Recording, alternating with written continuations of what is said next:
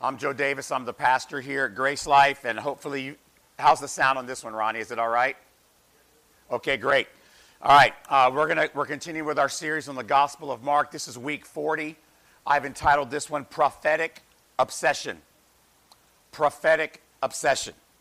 So before we get started, I'm going to give you a definition. It's a word called eschatology the part of theology concerned with the final events in the history of the world of humankind, including death, judgment, and the final destiny of the soul of all humankind. So, very light hearted kind of stuff, right? Eschatology. It's one of the most intriguing subjects for many people as it relates to the Bible. We want to know what the Bible says about what's going to happen, right?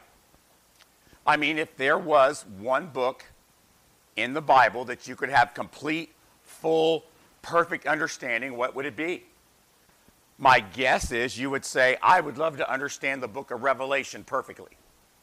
Or maybe the book of Daniel.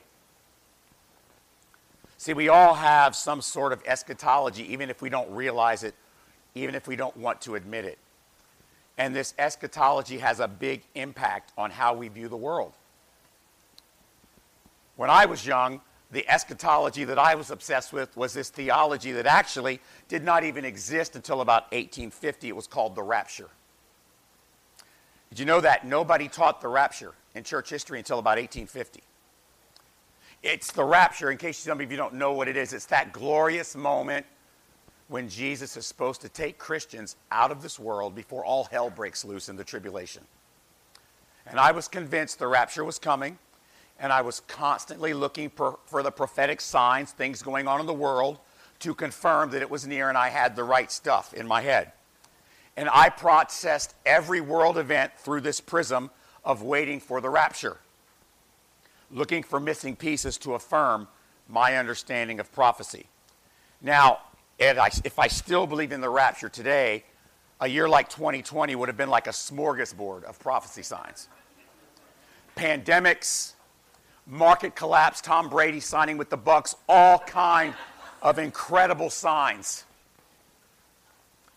See, the rapture, the reason it was so compelling is it actually says that it would spare Christians the horrible suffering of the seven years of tribulation at the hands of a one world government that hated Jesus. And then, after the seven years, at the very last moment, as Jerusalem is about to fall to the forces of evil, Jesus returns and kicks butt, sets up a new thousand year reign with us on earth. And then after all that, he throws Satan into hell. Well, who wouldn't want to be on that side, right?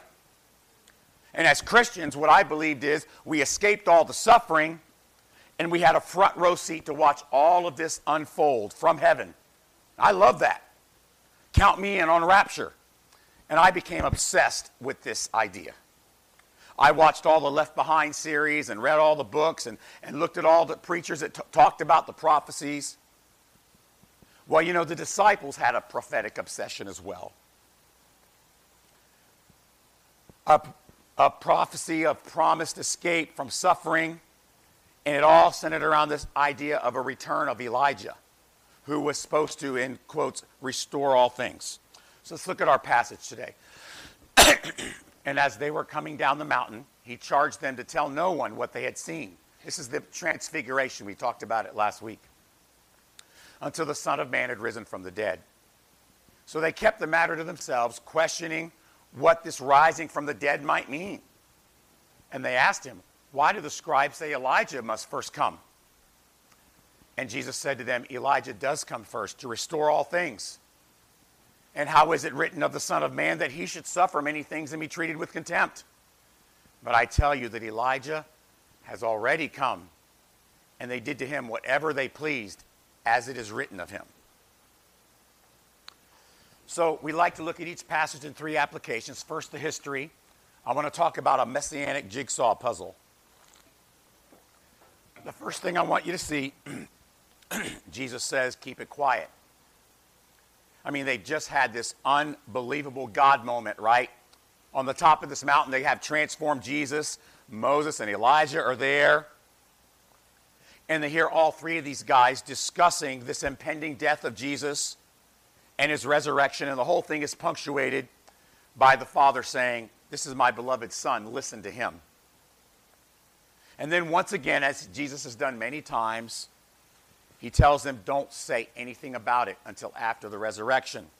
And why? Same reasons. They don't fully understand it yet. If they go start to talk about this gospel and they don't understand the cross and the death and resurrection of Jesus, then they're going to be putting people in danger. And the reason would be, you know, it would kind of perhaps maybe inspire some sort of insurrection against Rome, and thousands have already died trying to overthrow Rome. But this is not going to be an earthly insurrection. Luke tells us actually that they did follow his command to not say anything until after the, the resurrection. So that's the first thing I want you to see. Jesus says, keep it quiet. But these guys are putting the pieces together right? They've heard the plan. They're trying to process all of this about a suffering Messiah intellectually, theologically, emotionally, and they're also struggling with their own eschatological puzzle. How does this fit into what they knew about the prophets? I mean, they had, just like I had about the rapture, a very passionate opinion about the coming of Messiah that fit very nicely into their social and political worldview. They associated the coming of Messiah with the resurrection of a government they could be proud of, the whole world could be proud of. And they saw Messiah and Elijah and the government of Rome or Jerusalem all one and the same. And it has been the hope and dream of generations based upon their understanding of what the Old Testament prophets taught about Elijah. There was a timeline they had of expected events, and they were confident in this timeline. But wait a minute, if Jesus is right and he dies and he's resurrected, our timeline is wrong. Now they start to think we've got to reconstruct our eschatology. Something is going on that does not fit with what we thought was supposed to happen. We've got to abandon that. Now we have to figure out how a suffering and dying Messiah fits in with a returning Elijah. So they ask the question what about Elijah, Jesus? I mean, the scribes tell us that he's supposed to come first and restore all things. they just saw Elijah, remember? So the prophecy of him is at the forefront of their thoughts as they walk down that mountain and they're processing Jesus' message. And the first most pressing issue for solving this new troubling prophetic puzzle is what to do with the resurrection of Elijah. Elijah was like their rapture. You understand that? A dramatic, anticipated moment everyone believed in and everyone was waiting for. And in these times, what would happen is whenever monarchs would come to a new town or a new city or a new place or a new village, they never came unannounced. They always went to a region First, they would send a herald so the region would be fully prepared to receive them in comfort and celebration. They would send their forerunner to set things in order with the people for the grand arrival of the king. Elijah is the one expected to come before Messiah. And he is supposed to, according to the prophecy, restore all things. And they interpreted this, by the way, when, when they hear, oh, Elijah's going to come and restore all things, here, here's what they're really saying. Oh, he's going to end suffering. That's what they associated with the return of Elijah, restoring all things, was he was going to end their political suffering. And the idea of a resurrection wasn't a new one. They've experienced them firsthand, the disciples have, when Jesus resurrected the dead a couple of times. Everyone understood them, even the liberal Jewish Sadducees, Herod being the chief of them, was fearful that John the Baptist had been resurrected to punish him because he executed him. Remember, he says, Who is this Jesus? I think it's John the Baptist come back to kill me after I killed him. But the resurrection they all anticipated was Elijah. He's supposed to come before Messiah and restore all things, set things straight, end suffering. But now Jesus is going to suffer. Something is wrong here. Elijah ends all the suffering, sets up the kingdom, and Messiah comes and gloriously takes the throne. That's what's supposed to happen. How does a suffering Messiah fit into this concept with this messenger? How does that make any sense? They aren't ready to admit that their es- eschatology is wrong. They're trying to fit Jesus into what they thought they knew of him. They have this confirmation bias about prophecies surrounding Messiah that is proving exceedingly difficult to overcome. And if Jesus is right, they have the wrong political dreams, they have the wrong eschatological dreams, they have the, long, the wrong theological dreams, and they have the wrong Messiah dreams. So their question is legit. Jesus, the experts in the law, say Elijah must return first. Where is Elijah? It's a sincere, passionate, but worrisome question. This is not like some casual conversation. But Jesus, if you're right, if Moses and Elijah on the mountain were right and, and Jehovah was right when he told me to shut up and listen, if all that is true, then we've got a problem. So let's talk about the spiritual. What about God or Jesus? What does he do and why and how does he do it? I want to talk about how Jesus explains what the prophets really meant. I've titled the first part of this section Elijah the Baptist. Isn't that cool? See, Jesus knows that their question comes out of their passionate yet flawed understanding of the prophecies written in Malachi. Malachi, for some of you that don't know, was the last active voice of God, the last active prophet before a 400 year silent intertestament period between the Old Testament and Jesus. It's the last word. And this is the prophecy that everybody in Israel, all Jews, had been looking for. Malachi chapter 4, 5, and 6. Behold, I will send you Elijah the prophet before the great and awesome day of the Lord comes. He will turn the hearts of the fathers to their children and the hearts of the children to their fathers. That means that they're going to restore the unity of Israel, and everything is going to be all the inheritance of the past, present, and future is all going to come together. He's going to restore all of that. We're going to be a unified nation. And he says, He'll restore to their hearts. And if he didn't, here's what it says Lest I come and strike the land with a, with a decree of utter destruction. So there's two things there there's a promise, and then what happens if you don't heed the promise? See, the consequences of not heeding the prophet is utter judgment and destruction. We'll talk more about that later. So Christ teaches them that John the Baptist is actually the fulfillment of this prophecy in Malachi that they're discussing. And Isaiah actually further describes this returning Elijah messenger of John the Baptist. Isaiah 43 A voice cries in the wilderness, Prepare the way of the Lord Make straight in the desert a highway for our God. See, John the Baptist resembled Elijah in so many ways. He represented him and he resembled him in his task and in his manner, which was fearless, and even their outward appearance was very similar.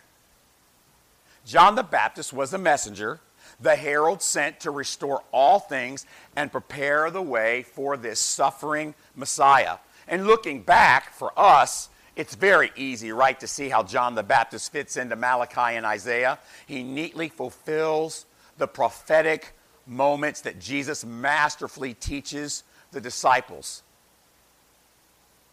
Elijah did come. He was John the Baptist. And just like they wanted to kill Elijah because he was preaching truth, the Jewish leaders wanted to kill John the Baptist as well. And they did.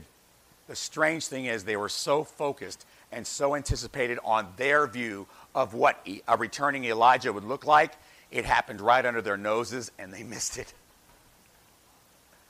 They missed it. But then Jesus goes further and he talks about prophetic suffering. He says, Yes, John the Baptist was Elijah, he came. But those same prophets that you're thinking that said Elijah is supposed to come, don't those same prophets tell you that I am going to suffer? That's the question. He asked them a rhetorical question. He's talking about this in Isaiah 53 3. He was despised and rejected by, man, by men, a man of sorrows, acquainted with grief, and as one from whom men hide their faces. He was despised, and we esteemed him not. See, Jesus goes further. Using those same prophets, he also reaffirms the fact, guys, yes, Elijah was John the Baptist, and I'm going to suffer, and I'm going to die. The same prophets tell you both. And he asked the questions Don't these same prophets say that I'm supposed to suffer too? Just like they hated Elijah and John the Baptist, they're going to hate me. See what Jesus does here, guys, is he just relentlessly, can you see this pattern? Relentlessly, time and again, ties his coming suffering and death to those same prophets the disciples admired. And slowly, systematically, patiently, lovingly, Jesus is chipping away at all of their reasons for denial about what the gospel really is. he is trying to help them move through the stages of grief as they realize what they thought they were waiting for is never coming, and this is what has come. He's removing all the emotional, intellectual, or perceived logical objection that they can have over his pending death and resurrection. So, which brings me another question. Why is he talking about death so much? Well, there's a good reason. We're still in the theological section, so bear with me. Death is a universal, inescapable accountability for all of us. Sooner or later, we are all forced to deal with it. Whether you believe in Jesus or not, you will face the ultimate accountability. Death forces everyone at some point to face spiritual realities. Why do you think there's so many deathbed confessions? There may not necessarily be deathbed conversions, but there are many deathbed confessions. in the end, all of us, whether you're believers in Jesus or not, know that we face an eternal, an eternal reality of life on earth being over. Even those who don't embrace Jesus face this same accountability. It's why the cross is so crucial to the gospel message that Jesus is bringing. Before there can be a resurrection, there has to be a death. If Jesus doesn't suffer, if there's no death, if there's no cross, then there's also no victory, no forgiveness, no resurrection, no hope, only judgment, as we saw in, the Malachi passage. All right, personal. His sufferings are our sufferings. So this was the uh, Sunday sermon preview this week in the, uh, on social media. How hard do you try to force Jesus to fit your worldview instead of immersing yourself into his? So, the first thing I want to bring up is the idea of a softer message. You know, Jesus, week after week, as I'm going through Mark with you, he just keeps hammering suffering and death and death and suffering. And I'm just going to be real with you. Honestly, I'm so tired of preaching it every week. I, I, really am. I'm not like a depressing guy. I normally, I'm a pretty upbeat guy. And my desire as your pastor is I would love to come in here every week and encourage you, inspire you, send you off with affirmation. But Jesus keeps saying, nope, we have to suffer just as he did. And as hard as I try, each week I think, okay, this is the week. Last week we started with something cool, right? But it ended bad. I keep running into week after week as I prepare these sermons in the Gospel of Mark into the reality of Jesus talking about his suffering and his death and how it's good news. I mean, let's look at it practically speaking. You guys that have been with me during 7, 8, and 9, you know what I'm talking about. How are we supposed to grow our church preaching about death and suffering every week? How is that going to be appealing to anyone? How is that going to draw new people in? Oh, you ought to go to Grace Life. They talk about death and suffering every week. It's awesome. Listen, guys, this is a tough, tough series of messages. It's a tough message, it's a tough calling. Everything that Jesus is saying is antithetical to our natural human tendencies and desires for success and happiness and hope and peace and love and joy. What Jesus says is the exact opposite of what our definitions of success is. So, what I do is I just keep waiting for Mark to fit my narrative. One day, I want my sermon, here's my narrative. I want my sermons to be positive for you. I want my sermons to be inspiring, encouraging. But Mark is just not fitting what I want. So, what do I do? During this run of the last few months, each week, I actually have to make a decision on Sunday afternoon as I get home, I look at the next passage on Sunday afternoon. I start sermon prep right away. I look at it and I have to make a decision.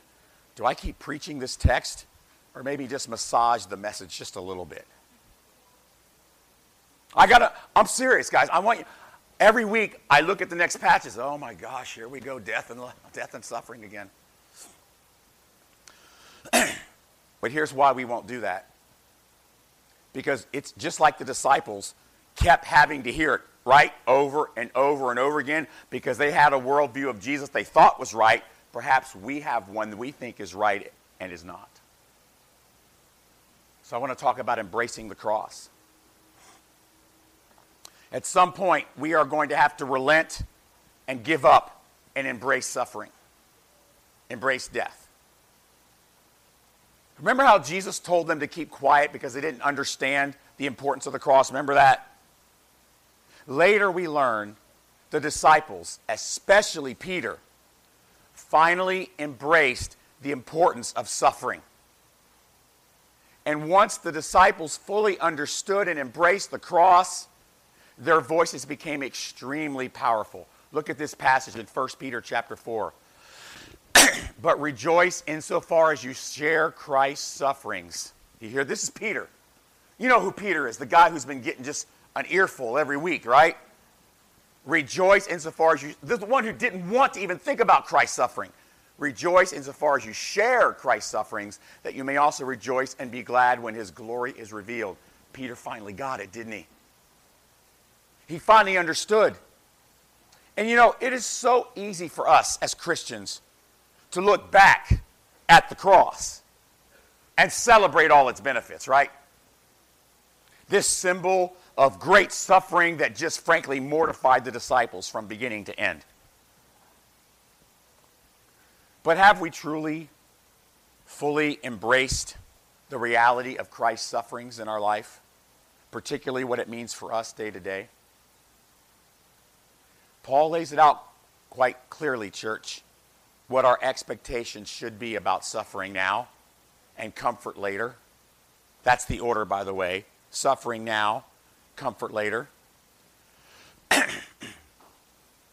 Paul says this to the Philippian church that I may know him and the power of his resurrection and may share his sufferings, becoming like him in his death, that by any means possible I may attain the resurrection from the dead.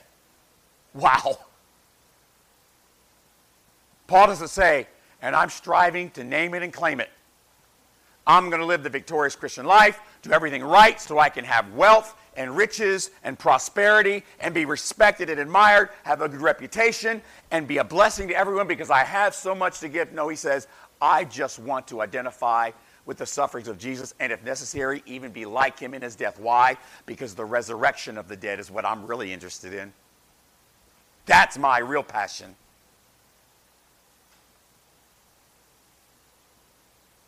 I think we secretly still hold out hope, even if we don't want to admit it out loud.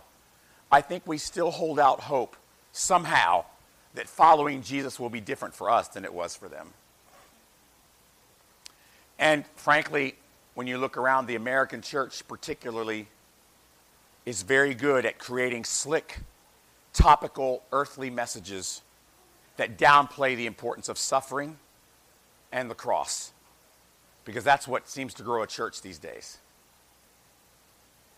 And the American church has become quite proficient at teaching people about promises soon to come if you just follow Jesus. But there is virtually none of that in Jesus' teachings about promises on earth. We talked about Jeremiah 29 11, didn't we? How people have taken that out of context. None of what Jesus says really has anything to do with anything blessed in this life.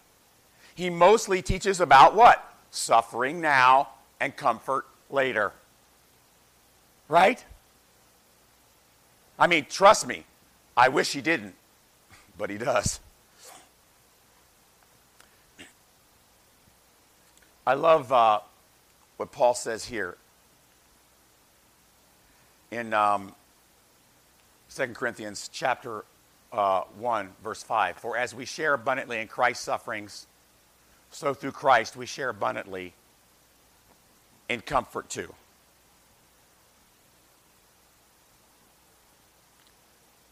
See, just like with Jesus, it's in our suffering that we experience the power of the resurrection. Not just in the resurrection itself, but in our authority in being a voice for it.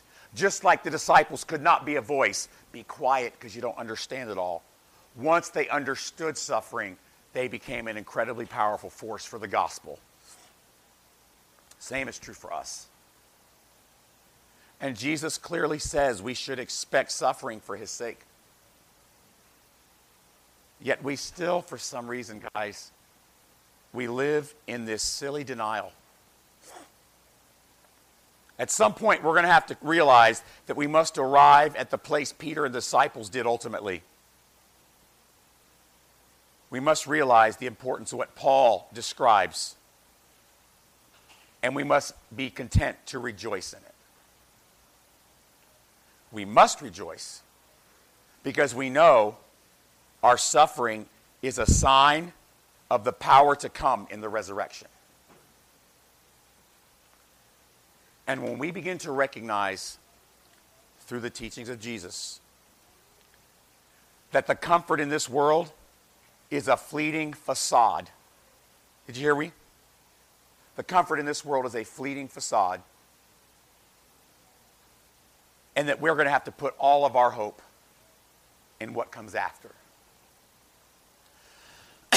Heavenly Dad, we confess to you that many times, while we might talk a good game, we really want nothing to do with suffering.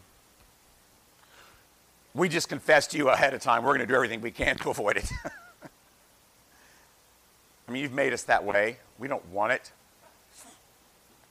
But, Father, just like the disciples struggled day to day, even after seeing miracles and hearing you speak, they still did not want to embrace the idea of suffering with you. But after a while, they did, and their voice was powerful. I don't know, Lord, if I speak for everyone in our church. I know I speak for myself and I speak for others. We are willing to rejoice in suffering that makes us more hopeful in resurrection we are willing to rejoice in suffering that makes us more powerful with our message on earth. We also confess to you, Jesus, we'd like comfort now, but we know you make no promises of that. But what you do promise us is far greater, which is life in eternity with you forever. Amen. Guys, thank you so much. Sorry about the technical difficulties earlier with the worship.